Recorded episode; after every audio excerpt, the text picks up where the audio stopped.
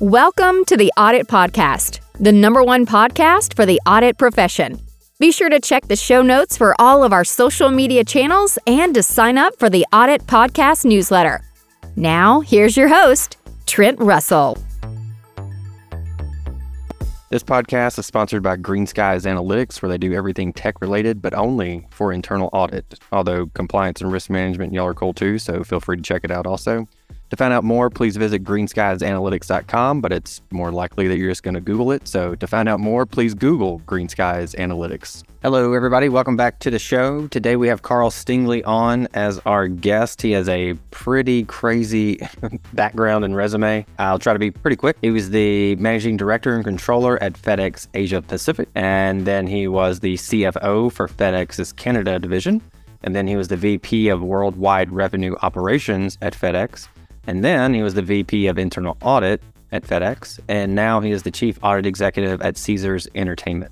So Karl gives some pretty good advice. Some of the things that we hit on is Hey, Karl, as a CAE, what do you want? It's a pretty simple question, but it's one that is uh, can be tough to answer for a lot of folks. Talk about common challenges that Karl has faced as a chief audit executive what his technology investment looks like, which is super interesting because he gives somewhat of a benchmark for people to use in internal audit. Uh, and so, if you're looking for additional budget or if you're trying to benchmark to some degree, uh, Karl lays out what that is. So, that was very helpful. Uh, career advice that he gives students. So, he often talks to students. And so, some of that career advice that he could pass along to the listeners. And then, as you heard in the intro, Karl did a lot of cross development early in his career or throughout his career, really. Um, and so how that has shaped Karl to be the, the CAE that he is today, uh, how he has built or re-engineered the audit department at Caesars. And then lastly, Karl let you know from the jump, he is an Alabama football fan. For those that don't know, we have a YouTube channel that's just like a 60 second ish clip from each show. Uh, usually it's the highlight clip, either my favorite part of the show or a clip from the show that we think adds a ton of value for folks. And so, anyway, all that to say, it's the video portion of it. And if you look, you should be able to see it looks like Alabama football team just like threw up on my wall because there's stuff all over the place. Um, and so Karl and I share a love of Alabama football. That's how I kind of came in contact. I was scrolling through LinkedIn, saw where Karl had posted where he was at an Alabama bowl game and went, well, what's he doing in an Alabama bowl game? Went to his profile and what you know it, he's a UA grad also. Um, and so we kind of close the show. Usually we close the show with, you know, we let the guests have their parting thoughts and say, you know, whatever they really want to. It's totally up to them. But uh, for this one, we asked what Karl's game day routine was when he is in Tuscaloosa for an Alabama football game. So here we go. Karl, as a chief audit executive, what do you want? Well, what I want is several things. And a lot of this, uh, Paul, if we have a theme, will be work life balance. So yeah. let's start with the personal side. So personally, and most people know or know in the first 30 minutes of meeting me, I'm a big uh, University of Alabama football fan. So on the personal side, I want another national championship. So that's that's right. a very easy question to answer. Professionally, uh, there's several things I want. Uh, first of all, from a corporate standpoint, as chief audit executive, it's very important to me to have a a culture of ethics, a culture of compliance, support for internal audit, you know, whether it's management, the audit committee, uh, our internal customers, you know, to have those business partnerships. That those are the things I want internally. Uh, for my team, and keep in mind, I have 135 uh, members of my internal audit department at Caesars. I'm very focused on their professional development, their career progression, you're having a sense of strong ethics within the internal audit department. We have to set the example for the company and to have also work life balance uh, among my team members and also have a partnership mindset. We've got to have that fundamentally if we're going to have that alignment with management. So those are the things I'm looking for. What when you go into like if someone who is like, hey, I want to be a CAE and they see a job opening, they apply. What what's maybe a question or two they could ask to see, like, as if they're interviewing the folks that are actually interviewing them to make sure it's a good fit? You know, and I think that ties back into what you're saying, like, I want good culture fit and all that kind of, uh, all those, all those things. Um, Do you have any advice for I'm a, I'm an aspiring CAE. I'm going to go interview. What should I make sure gets addressed? Yeah, I think uh, there's several things, and having gone through that process myself. So first of all, what are they looking for in terms of a chief audit executive? I think that's an important question to ask. In my, in, you're not going to get generally a very specific answer to that, mm-hmm. okay? But you need to ask the question. In my case at Caesars, the answer was we want internal audit to add more value. Okay, I heard that as a theme in my interviews, whether it's with the audit committee, executive management, etc. Now, the obvious question you might wonder is, well, okay, but how do you want me to add value? That and clearly that's what they're hiring me for is to figure out how to add the value. But at least that told me what they were focused on in terms of considering me for the position. So certainly as I went through the interview process and once I started, sure, I went through a very intensive process over several months to figure out, okay, here's where I think the gaps are. Here's where the opportunities are. But that's the first question I would ask. Uh, the second question is, you know, what's the culture of the company? Uh, I'll say at FedEx, where I spent 32 years, it was a very strong people first culture. And that was what I was used to. So it was going to be very hard for me to transition into a radically different culture. And of course, Caesars was different. No two corporate cultures are going to be exactly the same. But I felt it was similar where I could make that transition from FedEx to a very, very people first culture. And that drives a chief audit executive or an internal auditor to manage uh, the relationships in a certain way. And if I had gone to a company where it was just fist down, shoving stuff down folks' throats, it wouldn't have worked. Yeah. Because that's not what my background and experience is. So I would say those are a couple of the key points to understand if you're interviewing with another company. Okay. Yeah. And I think it's important if you are to ask yourself, what do you want as a CAE? To go back to that first question to ask, because I just, I know people that have like went, hey, I want to be a CAE. They take the first thing they can get. And then it's like, you know, I didn't, I didn't know it was going to be this with this company. That's not what I'm used to. And so I always think it's important to interview the interviewees as much as they're interviewing you. So anyway, um, so let's say they get that CAE position. Um, what are some common challenges that you face that um, they might face as well? Well, the first uh, I'd say is hiring and retention, and, and certainly yeah. that's not a challenge six years in. When I came into Caesars, uh, we were in Chapter 11.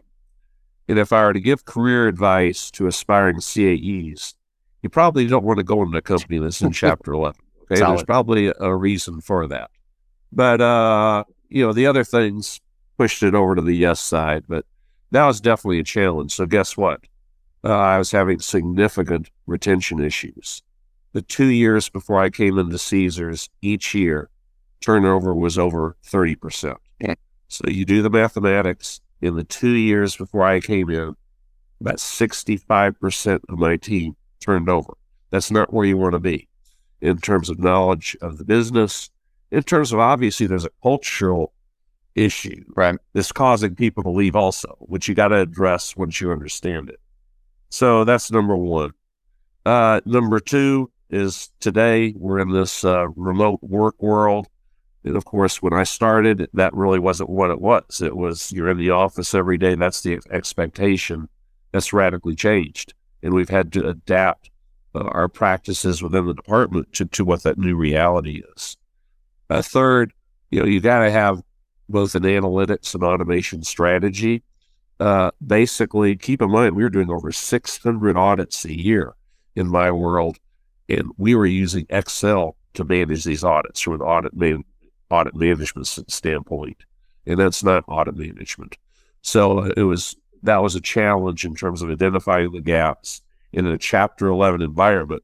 How do you get the approval to get some level of automation that you can manage the business? And I would say also, uh, I've dealt with both being acquired since I've been with Caesars. Eldorado acquired Caesars. I was retained as chief audit executive. And we've made an acquisition of William Hill.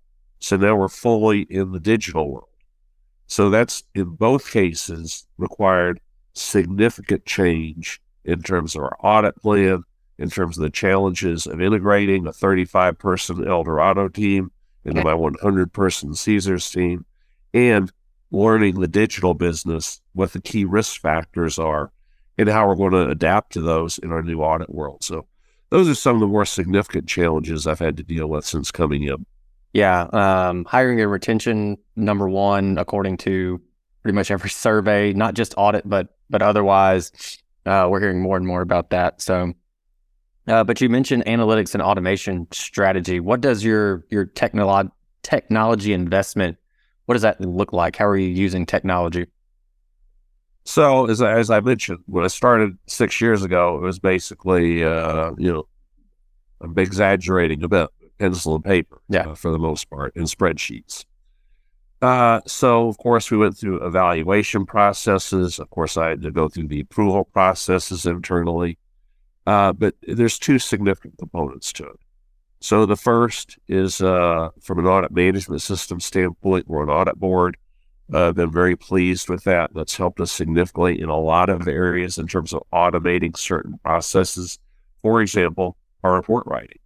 So, if we're writing over 600 audit reports a year, uh, you can only imagine having a, a management system that can help us automate most of that process is a huge uh, time savings for us.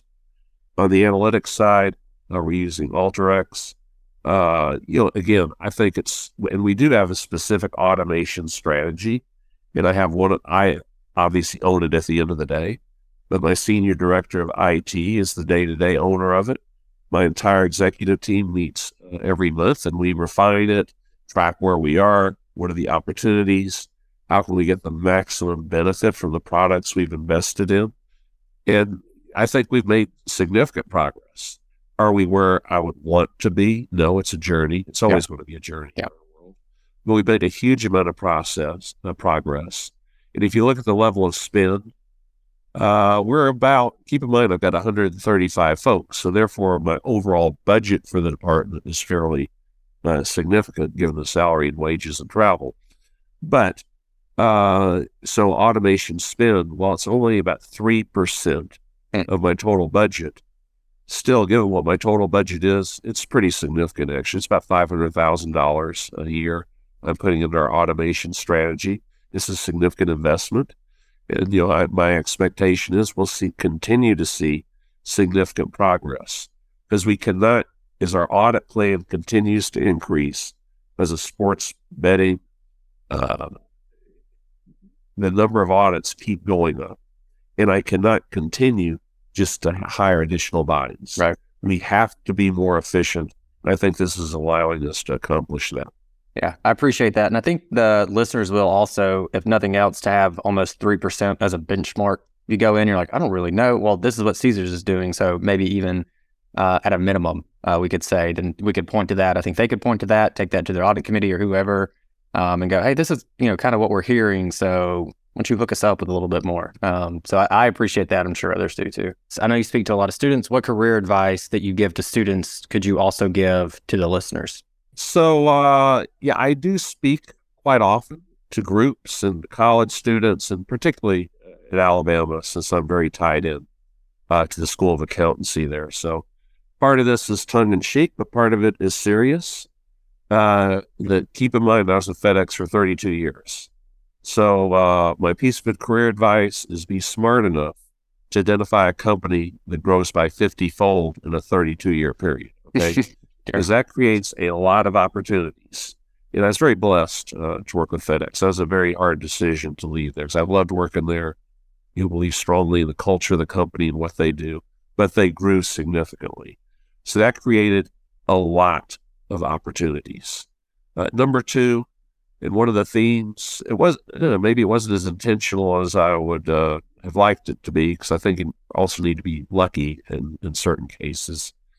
But I, have always focused on uh, career development, um, cross movement, learning. So my career, I probably had, I don't know if I were to count them, probably 12 or more jobs. The vast majority of those were just lateral moves. Okay. And at the time, they were just things that interested me, but also broadened me from a career perspective. So I think that was key in my case because I view myself as a generalist. I've gone into a lot of different jobs. Done a lot of different things. And it's because I'm just interested in learning and expanding my portfolio, um, so to speak. So I think those are a couple of the, the themes that when I talk to college students, I emphasize, as well as just continual development. Yeah. And so you were at you've like twelve different jobs. You said so you didn't come straight up through audit. It wasn't like hey I'm auditor one now I'm CAE. Um, so you did a lot of cross development in in your career. How has that shaped you? And then also, is there a way for folks to like strategically almost cross develop to get like an, a, a better overall maybe uh, better business sense? Well, for me, um, there were a few things I saw. Because I started out basically as a compliance auditor uh, with FedEx. I go to different stations around the country. I probably went to over 100 stations, did compliance audits, okay?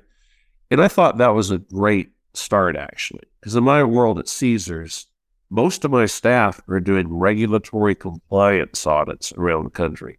So I really appreciate and value what they do because that's where I learned what FedEx did as a business. Okay, I think it's a great place to start. And I saw what differentiated a well run operation and one that was not well. And, and I learned that lesson very early in my career. But then I saw other things that I, I felt I needed to grow into. So I moved into, at a certain point, IT and financial audit. Then I moved over into international audit. And uh, then that then led into the position where I moved to Hong Kong as managing director controller uh, for Asia Pacific region. I'd done a lot of audits in Asia, so I was a re- relatively known commodity. But again, in each of those jobs, I was learning something completely different, you know, broadening myself. And that led to going to Canada, where I was uh, promoted to VP CFO and also the planning and engineering area. And again, I had to go in and learn, expand my portfolio. But I've always felt that what I've done in internal audit, even early in my career, was the best training that I could possibly get. Because what fundamentally you're doing in audit is you're you're having to go into a new situation and figure it out. Yeah. that's what we do. And so I, I've just continued to expand on that.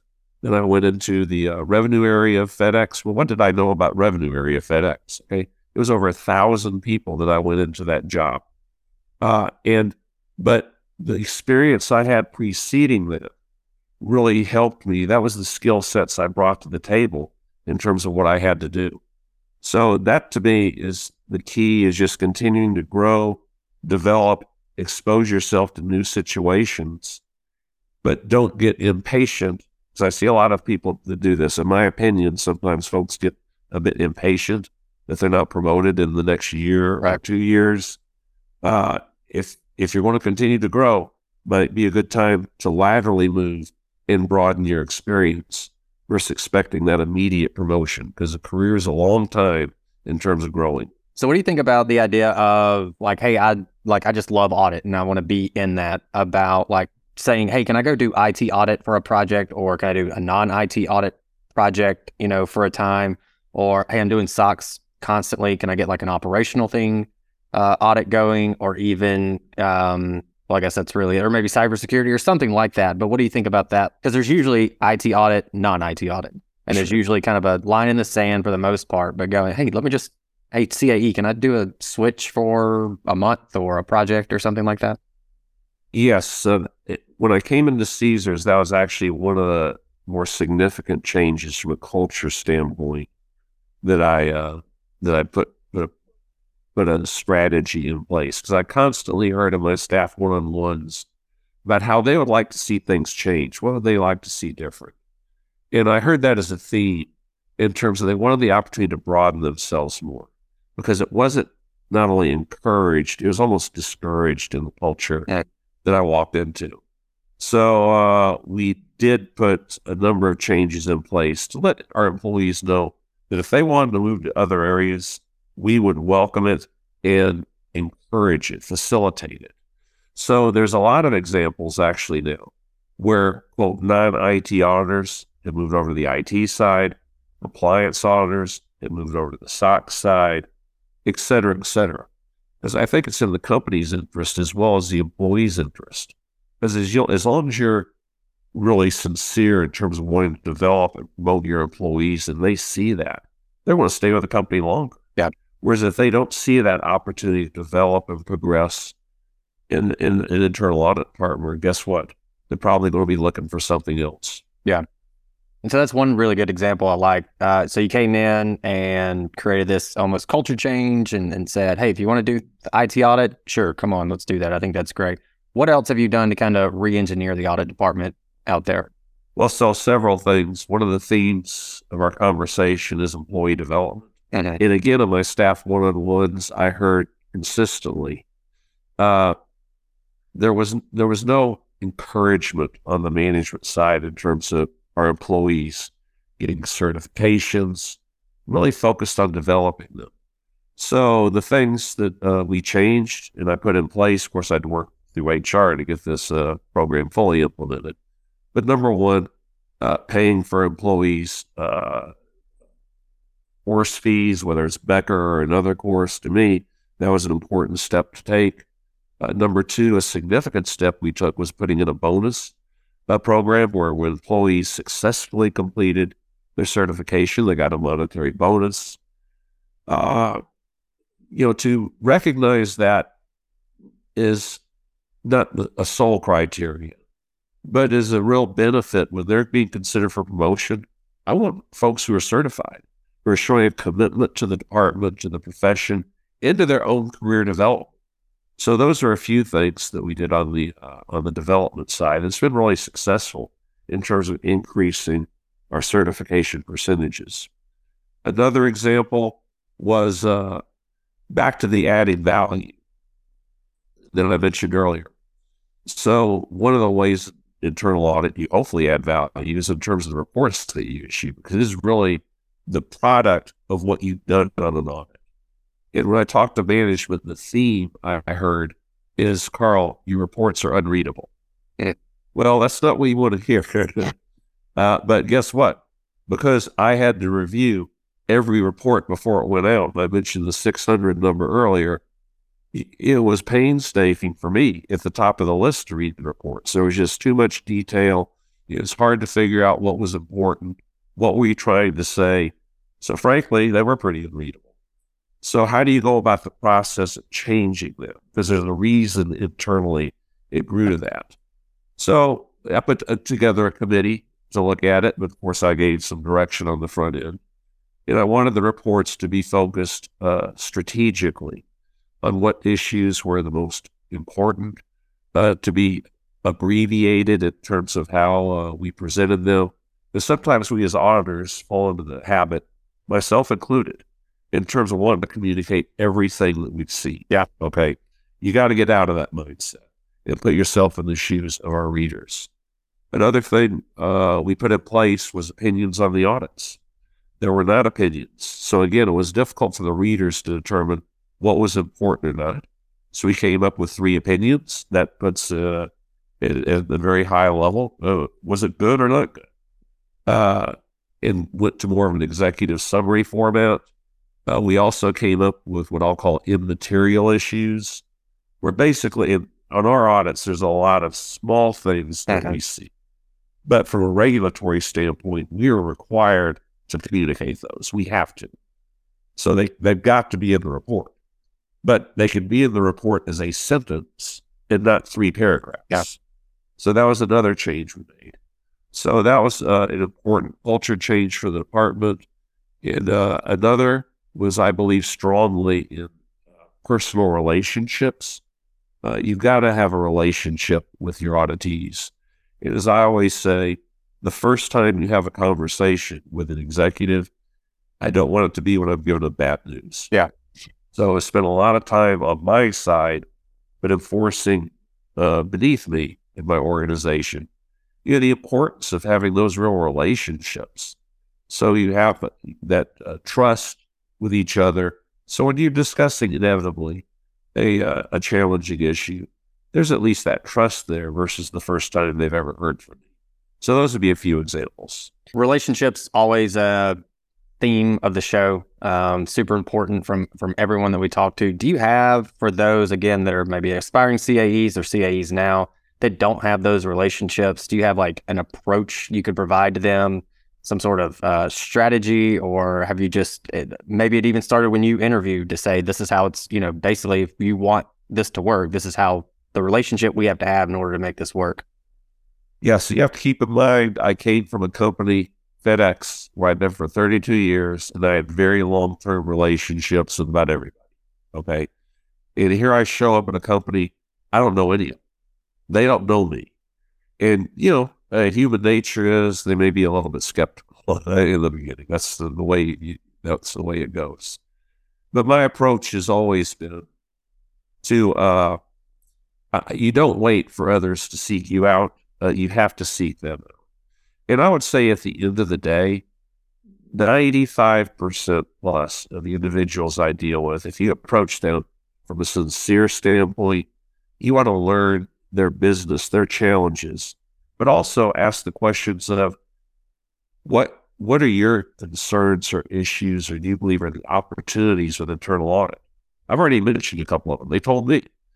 And I, I gained, I believe, a lot of respect with that group when I started to make the changes within the department, yeah. they saw some of the challenges. So I think in the vast majority of cases, uh, people want to have that relationship. Yeah. They understand internal audit and what we do. They want to, it's important that, that it be a two way relationship. And, uh, but you got, it's, it's one of the biggest usages of my time is in terms of those external relationships with our internal customers and listening to them and what are, even in our risk assessment process, what are the strategic areas where we can help you? And we gain enormous credibility because we do focus on those risks that are important to them also. And again, I think that builds a lot of credibility for the department and, uh, you know, for me as chief audit executive.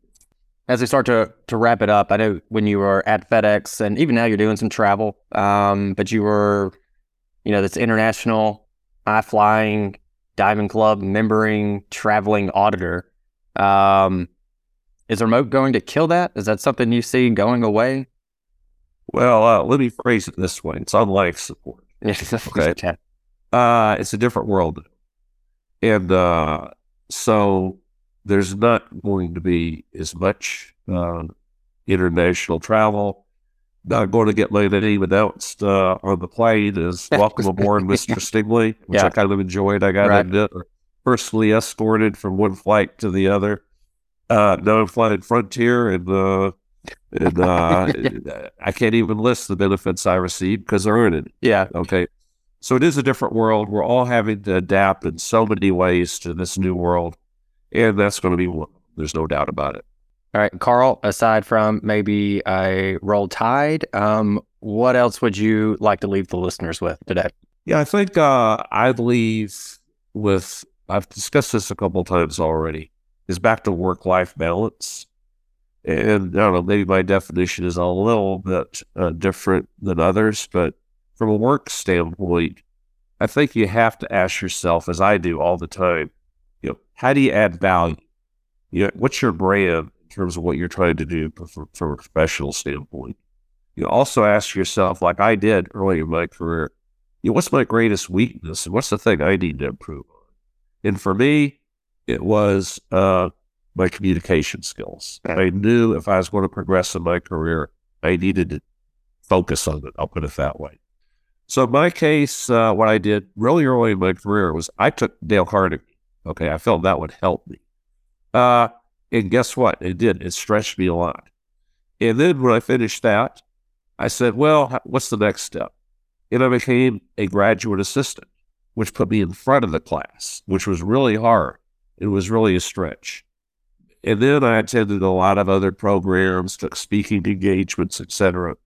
But over time, I think that helped me a lot in terms of progressing. And it was asking myself the question, what's my greatest weakness and what do I need to focus on? So those are a couple of things I'd leave with on the, on the work side. On the personal side, that's the other side of work life balance. Is you ask yourself, as I do, you know, what am I passionate about? You know, what of uh, it, it could be for different individuals, different things. It could be your family, it could be your religion, In my case, guess what? It's Alabama football in the School of Accountancy. And how do you prioritize that in terms of what you do? I think it's really important to be passionate on both sides. It's not making a decision, oh, well, I got to prioritize this and take away from this. It's really prioritizing both of them. How do you adjust in certain points? Uh, guess what? Works would have to be a bit more of a priority. Deadline periods, etc. On the other hand, there's times personal needs to be priority. Yeah. So you really need to keep continually focused on that, particularly with all the stresses and the changes that we're going through right now in, in the world that we're uh, we've evolved in. And we'll call this the last question, kind of a bonus question, and I'll give some backstory. Um, I was scrolling through LinkedIn uh, a few months ago, and I saw where you, Karl, had attended a, the Alabama bowl game in New Orleans. Right. And I think it was a Caesars sponsored event. And so I just went, okay, he's at Caesars. That was a Caesars thing. That's great. But either way, I clicked on the uh, profile, started to scroll down and went, oh, he graduated. Karl graduated from the University of Alabama. And so I bet he went as a fan.